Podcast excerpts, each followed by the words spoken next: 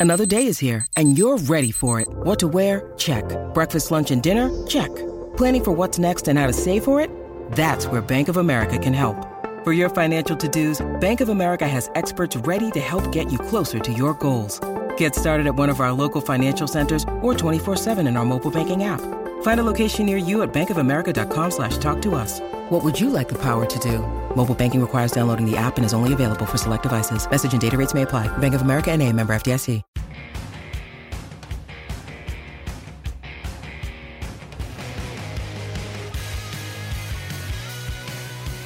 Welcome to the Hockey News pregame show. Ryan, let's get right into this. Let's start with the Toronto Maple Leafs. Some bad news for the Toronto Maple Leafs. Joseph Woll, who arguably has been their MVP this season, out week to week with a high ankle sprain.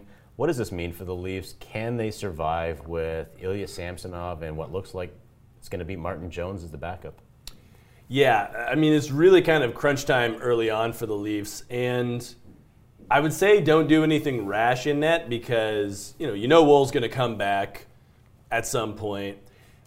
I almost wonder if this is an opportunity for this team to really buckle down. You know, we've talked about their defensive deficiencies pretty much all season, and that's why they haven't been as high in the standings as, as most people would have predicted heading into the year. Mm-hmm. Maybe this is a situation where you're like, okay, well, we don't have our safety blanket back there you know, Samsonov has uh, struggled. Obviously, Martin Jones, um, you know, not an NHL starter at this point in his career. Maybe he never was. Um, but, you know, the Leafs have Nashville tonight. Then they got the Islanders and the Rangers. Two of those games are certainly winnable. The Rangers obviously have been the best team in the NHL for most of the season, if not the whole season. So, you know, if you drop that one, okay, fair play. But I would like to see the Leafs take some sort of lessons from this mm-hmm. that they have to be better in front of their goaltenders and not rely on their goaltenders as much as they have been with Joseph Woll. Well, maybe they can take some lessons from those two teams that you just mentioned. Nashville and the Islanders are known as defensive first teams. True. Um, teams that really kind of insulate their goaltenders. And I find it kind of funny. Like, we're talking about Joseph Woll going out, and we're kind of getting a little, or fans are getting a little worried about the tandem that is Samsonov and Jones. Correct me if I'm wrong, but Samsonov was supposed to be the number one goaltender. He was, was supposed, to be, the, the, other way around. Yeah. You lose Samsonov, and oh boy, we're going to have to throw a 25 year old in net mm. along with Martin Jones. Yeah, well, I mean, that's how this season has been in, in so many different respects, not only in Toronto, but across the league, where goaltending for the most part has really been upended, and we've seen right. some fantastic performances. You know, whether it's Charlie Lindgren, uh, you know, I mean, Adin Hill won a Stanley Cup last year, so you know he was more of a known quantity. But we've seen some really good runs from goaltenders that maybe we wouldn't have expected them from. Not your prototypicals, eh? It's not the usual, you know, Shesterkin, Sorokin, you know, Hellebuyck necessarily nothing wrong with those guys, but we're seeing other guys really step up in situations. And I mean, great for those teams, but I have to imagine if you're a GM or a pro scout, you got to be like throwing up your hands at this point and saying, like, I, I don't know what a good goaltender is anymore. Now, put your doctor's hat on for a second here. High ankle sprain for a goalie. Mm. Uh, this is the same injury that I remember Marc Andre Fleury uh, struggled with uh, a number of years back it's not a great injury. Obviously, a groin injury, knee injury, high mm. ankle sprain, those are the typical ones that you're going to get. Hips, probably too, with goaltenders. Mm. If Woll is out, and they're saying week to week, I don't yeah. know how many weeks we're talking here. Um, if week to week means under four weeks or under eight weeks or whatever, you don't think they have to get some help. And I ask this because you know the Leafs are still hurting on the back end. They're mm. looking at potentially adding a defenseman if you're talking about a trade with Calgary where you're getting a Chris Tanev back, why not say, hey, along with Tanev, we'll also take Dan Vladar? If you do that, I think another goaltender like a Martin Jones has to go the other way. Goodbye, Martin Jones. Yeah, yeah. There, there has to be some ballast there. Yeah. I don't know how much of an upgrade Dan Vladar would be. Uh, so uh, that's the problem, and that's the problem with the goalie market right now. Is it's really hard to figure out who is for real this year. You know, yeah. some veterans have faltered, uh, some kids have stepped up and then faltered. Like it's all over the place. So I mean, for me, I tend to be a cautious cat when it comes to these things. I would just try to forge along?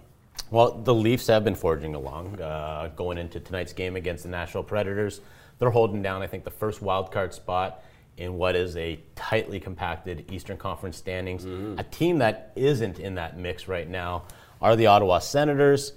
Big news coming out of Ottawa this week. Um, they did not fire their coach. Nope. Instead, they hired an additional coach or a coaching advisor in Jacques Martin. Uh, comes back to Ottawa.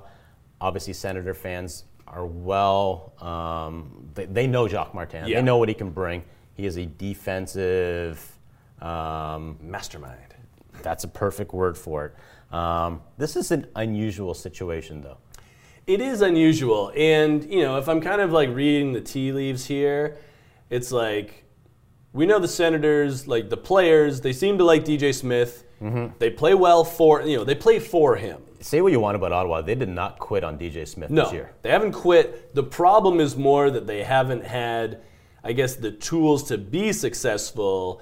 And I think what Steve Staios is saying here as interim GM is okay, we need more structure. Jacques Martin can provide that. So there shouldn't be any more excuses, right? And I will say the Senators have only played 21 games. There are teams in their division that played 28 games, right? Buffalo's yeah. played 27. So, I mean, hypothetically, even though Ottawa is technically last in the conference, by points percentage, they're a little better than that. They're more like eighth, uh, which is not great, but it's not last. So it feels like, you know, they don't want to fire DJ Smith, but they need success. So if Jacques Martin can come in, work a little bit of his magic, take some pressure off DJ Smith, you know that the, the dressing room's on board with the coaching staff. Maybe you can start to pick up some points, and maybe this season isn't a complete write off. So if you're DJ Smith, do you like this move? It's better than being fired. I, I think I that's where we're so. at right now. It's like either I think you know, you know, I can imagine it being presented to him as we can fire you, or we can get you help, and hopefully your strengths and Jacques Martin's strengths can come together and make this a better hockey team. Yeah, that, that is the hope. And like I said, it, it's a difficult one. When we're talking about head coaches, we're talking about egos. It's sure you know you don't get into that position without thinking that you are the man. Mm-hmm. Um, this is your team now it's not really DJ Smith's team. Mm-hmm. Um, he's having to sort of answer to a Jacques Martin, a more senior person, uh, a person who very much could, you know, if Ottawa goes on a, a, little bit of a slump right now in the next couple games, could very well be the next head coach. Forget about the um, advisor. So I mm-hmm. almost see this as, you know, this is step one, and I don't know what step two uh, involves. I don't think it involves the playoff berth for the Ottawa Senators. Probably not. Um, I'm more along the lines of you. Uh, what you're saying is know, I think Ottawa just wants to save face. They want to be competitive. Mm-hmm. They want to finish this season at least under the impression that they were in the hunt for a playoff spot. Yeah, I could also see a scenario where if things do continue to go south, where maybe Jacques Martin doesn't want to be the long-term head coach. I mean, you know, he is a he is a veteran and he's done a lot in his career already. But maybe he could be the interim head coach until the end of the year, and then in the summer you completely reevaluate things and you get your long-term coach uh, for the future of the Senators because the future does look bright, at least on paper. Totally. It's not going to look bright though for the next month because now you're without Thomas Chabot, mm. um, arguably your number one defenseman. Um, so th- this is a. I know Ottawa's got games in hand, but this is going to be a really tough road. You're asking them to play a better defensive style, and yet you've taken out their minute munching defenseman. Right. Yeah. And unfortunately, when you dig yourself into an early hole, there's no excuses. Mike, first impressions of Kaner's return to the NHL. Well, he didn't get a hat trick, Ryan, so it was all a failure. He, he, obviously the hip injury or the surgery was a, a failure. Right. No, you know what? I, I don't know what you expected. Mm-hmm. Um, obviously, Kane has done some interviews going into the game saying he still believes he can be one of the best players in the league. I sort of believe him um, because what is Patrick Kane? He's an offensive dynamo. Mm-hmm. He's not a guy who plays a 200 foot game. So I think offensively, he's going to be there. He had three shots in a overtime loss to the Sharks. I know he was on the ice for a shorthanded goal against where he may or may not have been hard on the back check. Yeah. But that's fine. Um, Red Wings did not get Patrick Kane to be a back checking, Selke uh, finalist or anything like that. They got him because he puts up points. So him having three shots on net, looking all right on a line with DeBrincat and Joe Veleno, I'm happy. Yeah, I was gonna kind of joke that it's like they lost to the Sharks. Yeah. That's terrible. But I mean, the Sharks have actually been much better recently. Um, Not the worst team in all time, right? not the worst. They will not be the worst team of all time. He won the Corsi battle on the night. It, you know, it was a positive. It was a positive offensive display. I think it was good that you know, uh, just reading what Sam Stockton, our Detroit Red Wings team site editor, you know, he had an interview with Kane, uh, and he talked to DeBrincat as well, and they were saying, yeah, like you know, that old chemistry, like we can feel it coming back already. Obviously, he's going to be rusty for a little bit. That's Yeah. to be expected. But I think there were some positive signs. Uh, the fact that him and DeBrincat already seem to be on the same page, I think, is great. The funny thing too is like Dylan Larkin playing on another line with Lucas Raymond. They look amazing. So now you get that sort of matchup question if you're an opponent of the Red Wings, where it's like, okay, well, we got to pick our poison. Is it the Larkin line? Is it DeBrincat and Kane? Uh, so that could obviously open up some lanes for DeBrincat and Kane if you know Larkin and Raymond continue to be so hot. Um, you know, having said that, yeah, it was just kind of okay. You know, I don't think we saw a lot of dynamism, but again, it's going to take some time. So nice for Red Wings fans to actually see the new guy in uniform. And the thing I like about Detroit getting Kane, they're not getting Kane saying we're not a playoff team right now, and he's going to be the savior and Right. get us into the playoffs. As we talk right now, Detroit's number three in a probably the ar- toughest division in hockey. I would argue. Uh, they're just behind the Panthers, just behind the Bruins. So. You know, with or without Kane, Detroit it looks like a playoff-ready team. Um, and in Game One, also, Kane only played about 16 minutes and change. I expect that's probably going to increase as we go along here. Uh, he'll get closer to that 18-minute mark. So, you know, it was very much a get his feet wet.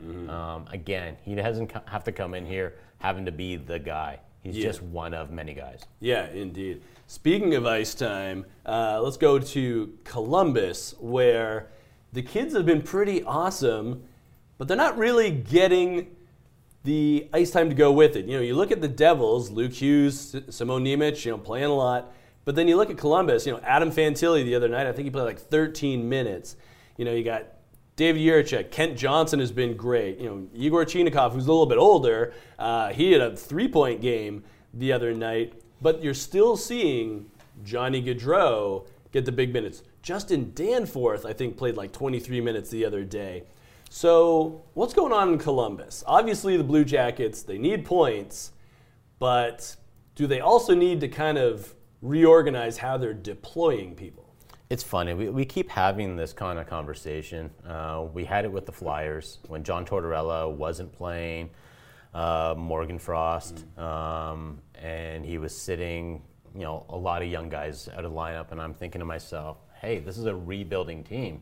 Don't you want to get your young guys up to speed and develop them the right way? And the argument, I think, coming from you was, yeah, they, they want to be a winning team. This is how you establish- Accountability. yeah, this is how you establish a winning culture. So you could make that argument in Columbus, saying, you know what, Fantilli, you got to earn your ice time. David Jiricek, you got to earn your ice time, and that's how Columbus is eventually going to be a competitive team. Why does it feel like, you know, the Blue Jackets aren't getting the same benefit of the doubt that the It Flyers the, are? it feels like the opposite. It feels like the veterans are given are, have been given too much leeway. Like they haven't been good enough, and Gaudreau just keeps getting rolled out there. Exactly, because Yeah. Gaudreau's having a terrible year by his standard. But what do you do if you're Columbus? Because again, like I don't, you know, they're probably not going to be a playoff team. I mean, they're way down in the standings, and they've Should played they- more games than anybody. Should they have been a playoff team this year? I mean, probably not. So I, I Maybe guess a I dark wonder, horse like, team, I guess. Yeah, like what are the goals of the Blue Jackets? And granted, I will give them, I'll, I'll cut them some slack because they didn't think Pascal Vincent was going to be their head coach coming into the year. Obviously, the Mike Babcock, uh, you know, scandal tainted a lot, and it forced their hand to make a really quick move.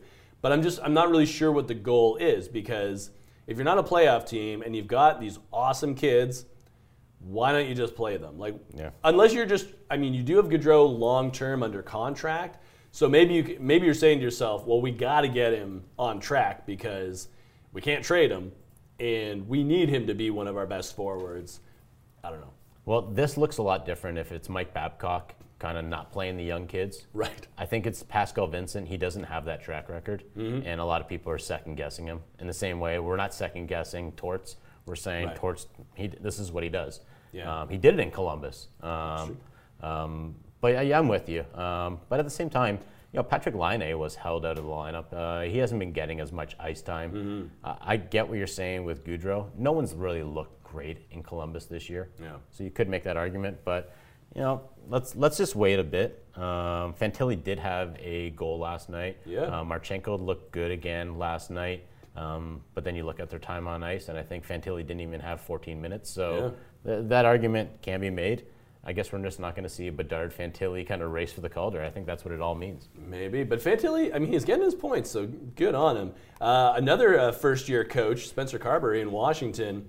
The doghouse is filling up fast. we saw Evgeny Kuznetsov scratched before his 700th career game. Ouch. Yes. Now he did get into that 700th game the next day. I thought it was pretty funny that they advertised it on Twitter. It's like congratulations. It's like maybe like maybe get a little more low key since it was supposed to be a couple of days prior. Uh, Sonny Milano as well. Obviously, Spencer Carbery is putting his stamp on this team. Uh, they've been excellent defensively. So, is this a matter of him trying to establish a culture, again, of accountability for a team that they really can't take their foot off the gas? Because, you know, you talked about the Atlantic Division being so tough. Yeah. The Metro is tough in a different way in that everybody is so bunched up that almost every team still has a legitimate shot at not only a playoff spot, but maybe even home ice advantage. Uh, but right now, I mean, the Caps, they, they can't leak points. You can't fall behind. No, I, I almost get the feeling like the Washington Capitals are that team where like they can almost smell blood with their head coach and be like, yeah, we can take advantage of this guy, uh, almost like you know a bunch of like elementary substitute school. teacher. Yeah. So when they have like a Barry Trotz, they're like, oh boy, we, we really got to be on our game, and then. You know, they get an easier coach, and it's like a Boudreau or something. And it's like, yeah, boy, it's just offense. Um, so with a guy like Kuznetsov, I've seen the best of Evgeny Kuznetsov. Yeah. Um, I at one time thought he was going to be like a legit top five player in the league, and he has the ability to do that. I guess similar to like a William Nylander, you just don't always get it out of him. Um, so maybe this is Spencer Carbery saying, you know what, I'm going to make an example of a guy who, you know, is not a rookie, not a fourth line player, and you know, hopefully this has um, this kind of reverberates throughout the lineup. So good on him. Yeah, no, I, I agree. I think, you know, Spencer Carbery, it feels like he was pretty well respected coming into the season.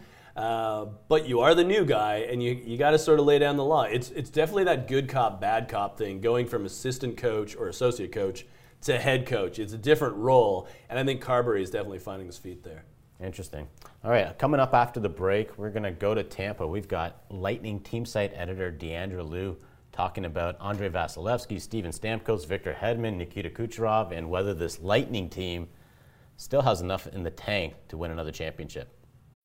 When you need mealtime inspiration, it's worth shopping Kroger, where you'll find over 30,000 mouthwatering choices that excite your inner foodie. And no matter what tasty choice you make, you'll enjoy our everyday low prices, plus extra ways to save, like digital coupons worth over $600 each week. You can also save up to $1 off per gallon at the pump with fuel points. More savings and more inspiring flavors make shopping Kroger worth it every time. Kroger, fresh for everyone. Fuel restrictions apply. Welcome back to the Hockey News pregame show. We go live to Tampa Bay where we've got Lightning team site editor Diandra Loux joining us. How you doing there, Diandra? Hey guys, I'm doing good. Thanks so much for having me on. Oh, it's our, our pleasure. Beautiful Christmas tree in the background, and uh, you know, a beautiful start to the season for Nikita Kucherov, looking very much like the Hart Trophy winner of old. I was talking with Ryan before the break where Kucherov might rank on the all-time list of Russians when his career is over. We know Alex Ovechkin is going to be number one on that list, but Kucherov, who told you that he's, you know, channeling his inner Cov- or Ovi, uh, where do you think he's going to rank uh, when all is said and done, Diandra? Well, I think the incredible thing about Kucherov is, I mean, and when you look at this season um, compared to, you know 2018 2019 um, he's only getting better which is is kind of incredible so he you know he's got a lot of room to keep going but um, the thing with kucherov that i thought was uh, really interesting i've actually you know i've been watching him since the toronto series in the playoffs last year and he is the only player on the team that just never took a break. He was back on the ice, I think, you know, two weeks after that uh, playoff series ended. So he's kind of on a mission this year. And, you know, we asked him, and this is when he said he was trying to be like Ovi, but, uh, you know, we asked him, he's leading the league in shots on goal. Is that intentional? And I thought it was really interesting when he, you know, he said that he's basically just trying to help out his team. So when he gets a chance to shoot, he shoots the puck. But um, other than that, his mentality is is not even about himself. It's just about uh, helping his team out. They definitely, you know, they need an extra boost this season. But as far as as he goes among the Russians in the league, and I heard a little bit of your conversation as well, but uh, you know, he's going to be right up there. He'll be right up there with Ovechkin, and he is I would say, and based off the season that we've seen so far, he's just going to continue to get better and better, which is pretty incredible to think about. Yeah, for sure. Uh, another very important Russian for the Lightning has been Andrei Vasilevskiy. Obviously, you know, a, a lot of people were terrified when he went down at the beginning of the year, but he is back now. Feels like it's been, you know, a bit of a process getting him back up to speed. And I suppose that's that's pretty obvious that he was going to have some rust, but how do you think Vasi has been settling in at this point? Yeah. So Vasilevskiy, I think, you know, and sometimes we forget because I mean, he just had back surgery. It was a little over nine weeks ago. Um, and, you know, he had that first game in Carolina. And really, that is an adrenaline based game. You know, the guys were so happy to have him back. And obviously, you know, you have the awareness that he had back surgery, but you think he's back. That's it. Vasi's Vasi. And he actually told us the other day that it's been really difficult for him to come back. It's just when you think about one, you're recovering from back surgery. You know, he did all of the rehabbing, but he also missed training camp. Um, you know, he missed the preseason. So he's kind of starting from scratch. And I thought that was really interesting to hear from him talk about the road trip to Colorado and the high altitude and how it affected him. And then, you know, traveling, you have back surgery, you're on a plane. Um, so all of that has has been, you know, it's it, there's a ramp up period, and um, you know, I know against Dallas the second time, not not the first time when they lost, um, but the second time, he said he was starting to feel more like himself. So I think we're going to continue to see that. Um, you know, the Lightning have had just an up and down season overall, but Vasilevskiy does bring a little bit of consistency to their game. And, you know, I give him a few more weeks. I would say, you know, after the first of the year, we'll probably start to see, you know, Vasilevskiy in, in his true form. Well, that's the thing with the Lightning, Ryan and Diandra, is that you've got Vasilevskiy, who's arguably still the number one goaltender in the NHL. You've got Kucherov, who's leading the league in points right now. You got Hedman, still, whatever you want to say about Makar and Quinn Hughes. Mm. Hedman's still one of the best defensemen in the league. Yep. That is really the recipe for a successful team. And I didn't even mention Stamkos or Brayden Point or Anthony Cirelli yeah. or you know a, a lot of other players here trying to get to the point here is, you know, the Lightning right now are fighting uh, amongst that kind of wild card race. But, you know, when we look at who might win a championship this year, um, it doesn't feel like the Lightning are going anywhere. It feels very much like this is still a team that, come playoff time, could be dangerous, even though they went out in the first round last year. What are your impressions of where this Tampa Bay might be in sort of their, you know, where they are in their kind of lifespan? Yeah, I mean, exactly what you said. It's been an interesting year, first of all, just to start off without Vasilevskiy, you know, and he's out there on the ice. And then the next day we find out he's having back surgery, right? So that kind of threw a wrench into everything. But um, the salary cap has made it pretty difficult for the Lightning. However, they still have a lot of talent on their team, just like you said. I mean, they have the talent to do it. And when they're they're good, they're really good and you you could watch them for two games and think that's it they're back you know? They're making it to the playoffs they're going to make a run this is it. And december is usually that month where we uh, see the lightning kind of pull ahead there with points and you know and get their footing and and this season has just been tough for them to find consistency. So, you know, I asked Stamkos um, the other day, and he always has such a great perspective on everything. He's so uh, mild mannered, level headed, you know, doesn't go one way or the other, you know, so he can give a really good logical answer. And he said it's really for them. They have a lot of new players, right? And they're building chemistry, but it's about getting back to what they know works. They changed their defensive system um, this year, and it's it's been a bumpy ride. And when you think about the Lightning when they were at their peak and they won the Stanley Cups, they won through defense. So they kind of got away from that. Um, and I know that that's something that they're you know they've been trying to get back to and build consistency on and and then you have some players like not Kucherov. We'll exclude him from this conversation, but you know, Brayden Point and Stamkos, you know, they're getting their shots in, but they are not getting them in the back of the net. They're they're going wide.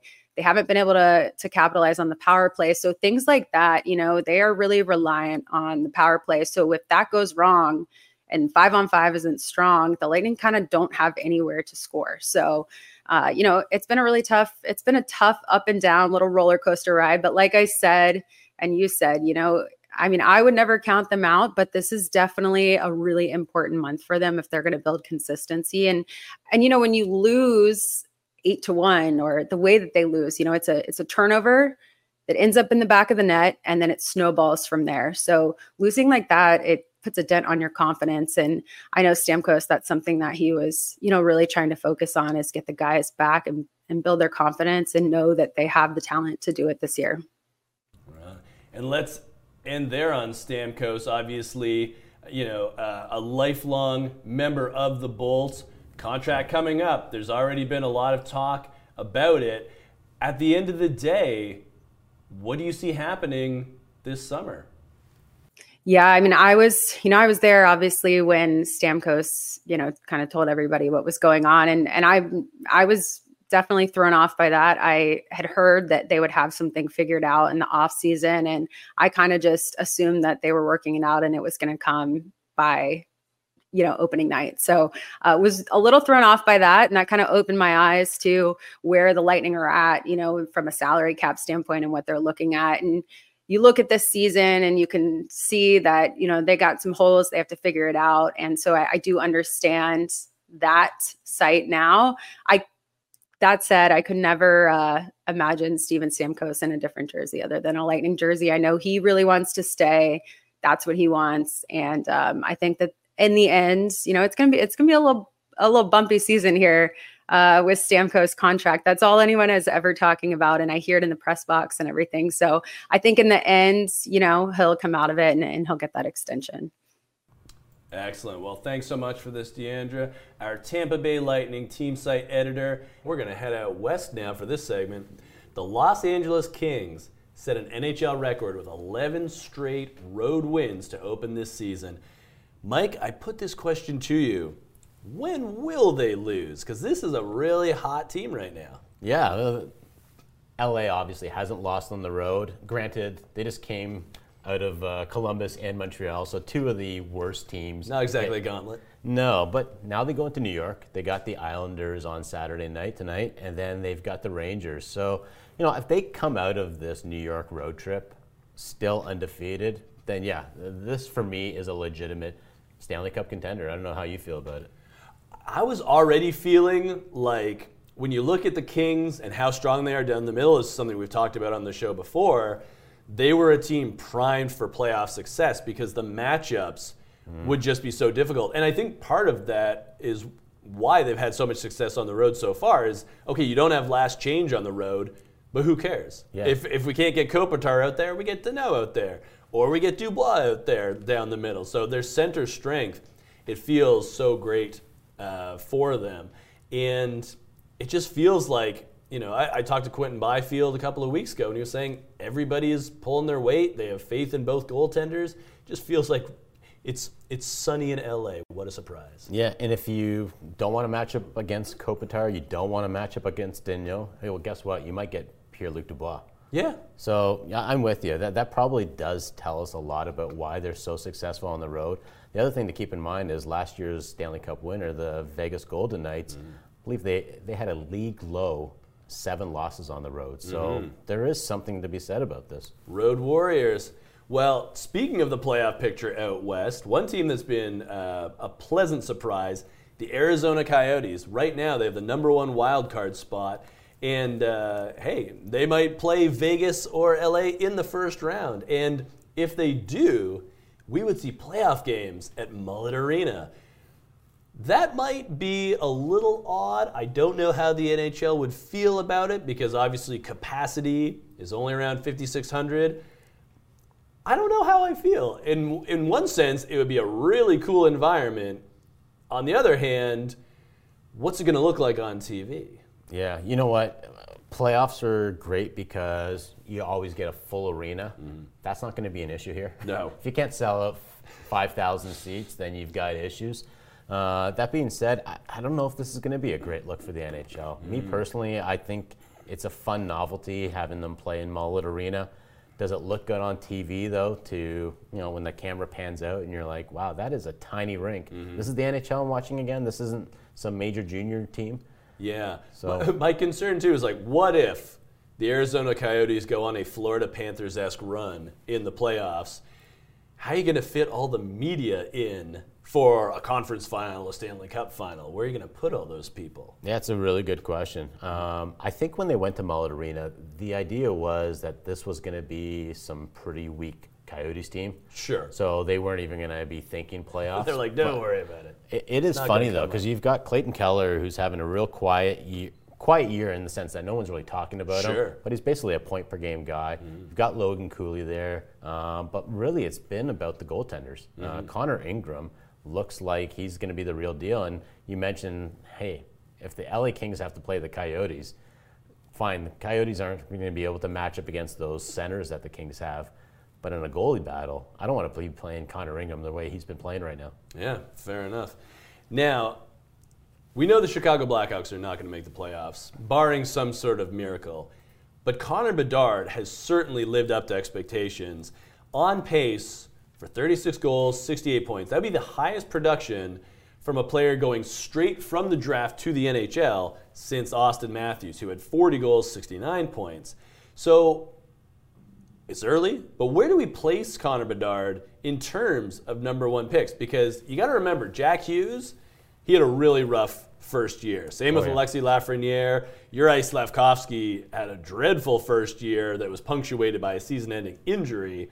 Um, we haven't really seen big totals like that since Auston Matthews. No, it's funny. Like you mentioned, like it's been kind of a I don't want to say a weak run of number one picks because you look at Jack Hughes and you're going, he's far and away removed that kind of label. I'm a number one overall bust or anything. Right, right. But it was very much looking that way in year one because he just looked so overwhelmed. He was uh-huh. kind of a tiny player. So it, it really kind of underscores how difficult it is to go right from the draft floor to the NHL and make a huge impact.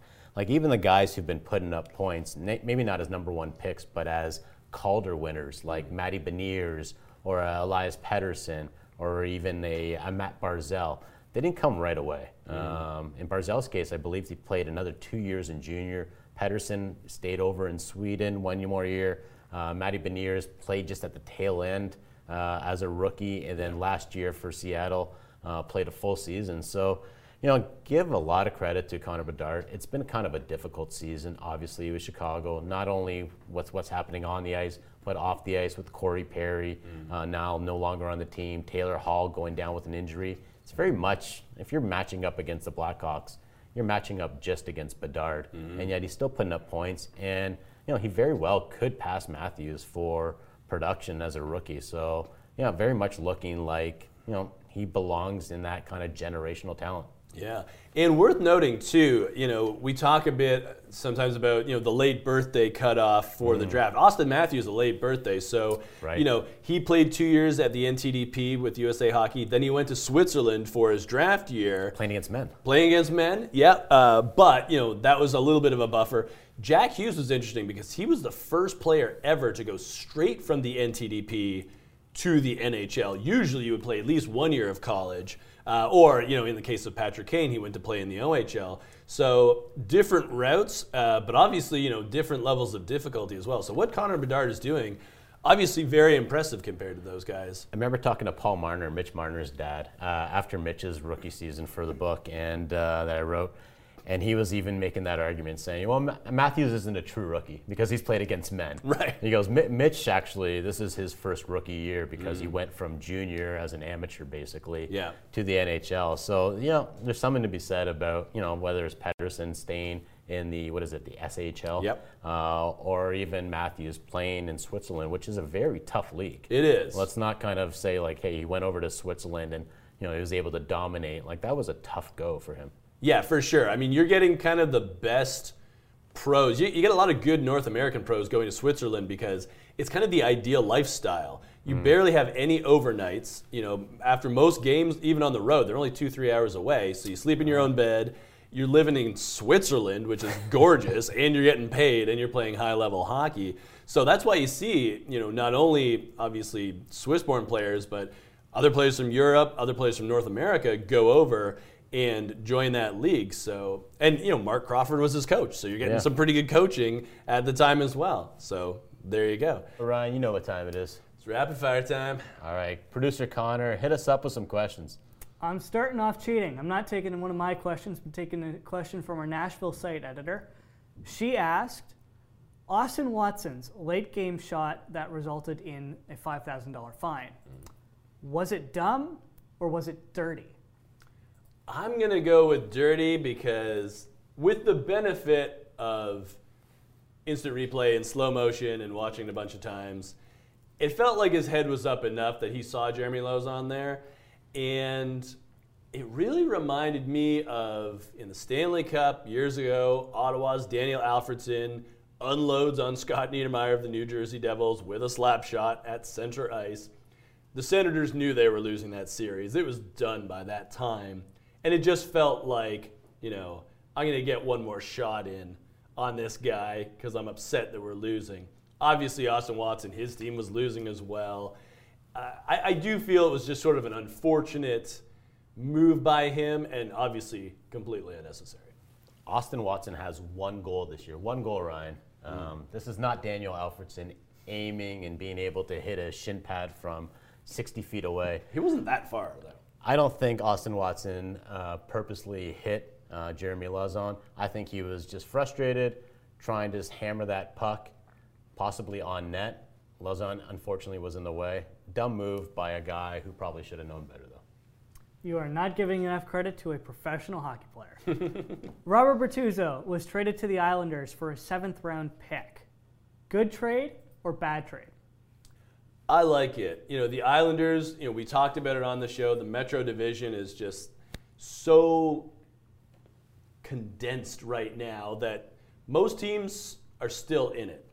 And, you know, the Islanders, they have guys, you know, you talk about Lou Lamoriello's orchestra, you know, guys to fit different roles. Robert Bortuzzo has a ton of experience. He's got Stanley Cup experience. He's a big body, uh, kind of a no nonsense guy. And, you know, he wasn't playing in St. Louis, you know, mostly a healthy scratch. So for a seventh rounder, why not? Yeah, in in Lou's orchestra, Bortuzzo is the guy playing a tuba. Right. All right. This isn't. Uh, he didn't just get a uh, first violin here. Yeah. Um, you're right. He, he had been a healthy scratch. You know, the Islanders are without Ryan Pulock, Adam Pelech, and Sebastian Aho. They need a body. More importantly, they need a big body. Bortuzzo is that guy. I think this is a perfect fit. I think we forgot to talk about this a couple weeks ago, but the All Star weekend is finally bringing back the player draft. Is this a good idea?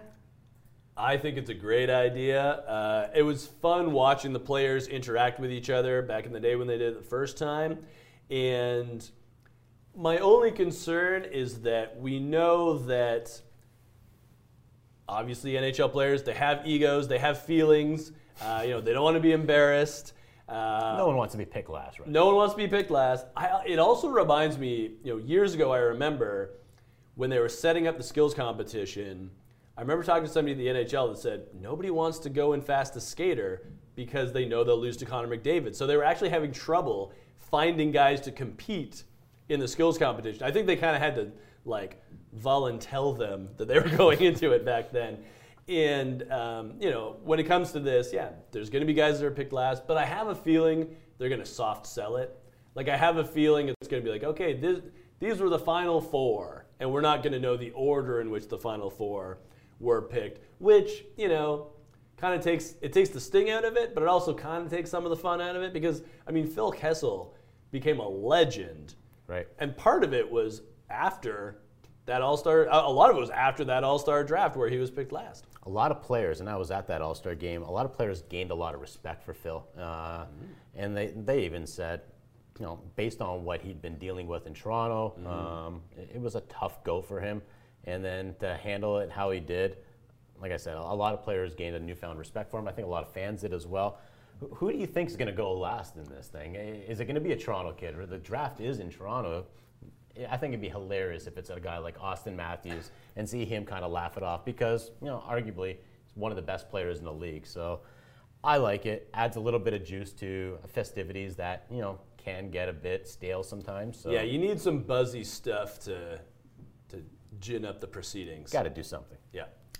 Reports are starting to come out that Jesse Puljujarvi is getting close to a return from hip surgery. Do we see him again in the NHL? I definitely think we see him. I mean, this is a player that, you know, under the hood, his defensive metrics were always pretty good, uh, especially when he played for the Oilers. He never really found his range as a scorer. And, you know, when you're picked as high as he was, obviously there's a lot of hype and expectation that goes with that. But if you think about Puljujarvi now, if he's making kind of like league minimum or like even like a million dollars, and he's in your bottom six and he's just using that big body and using that enthusiasm, I don't see why not. No, and, and you know what? I, I still think Puljujarvi he is going to be a player uh, one of these days. Is going to find sort of where he fits in. You know, I covered him that time. I think you did as well at the World Juniors, where he was on a line with Patrik Laine and Sebastian Aho. Puljujarvi looked great in that role. yeah. um, very much a two-way player. I think at the time you talked to scouts, they said this guy's going to be the next Marian Hossa. Mm. Jokingly, we always say that you know they got the wrong Hossa. It was Marcel, but you know he's 25 years old, six foot four. There's going to be a spot for a guy that big, that young, and who can skate the way he does. Yeah, and again, I mean, if it's on a, you know, a reasonable contract, like maybe a show me kind of contract where he can prove himself that he's back at top health and he can contribute, then it's like getting a free asset. Totally. I think that's all I've got for rapid fire this week. So All right. Well, that's all the time we've got for this week's show. Thank you to BetMGM and NorthlandHockey.com. This was the Hockey News pregame show. We're going to see you next time at the rink.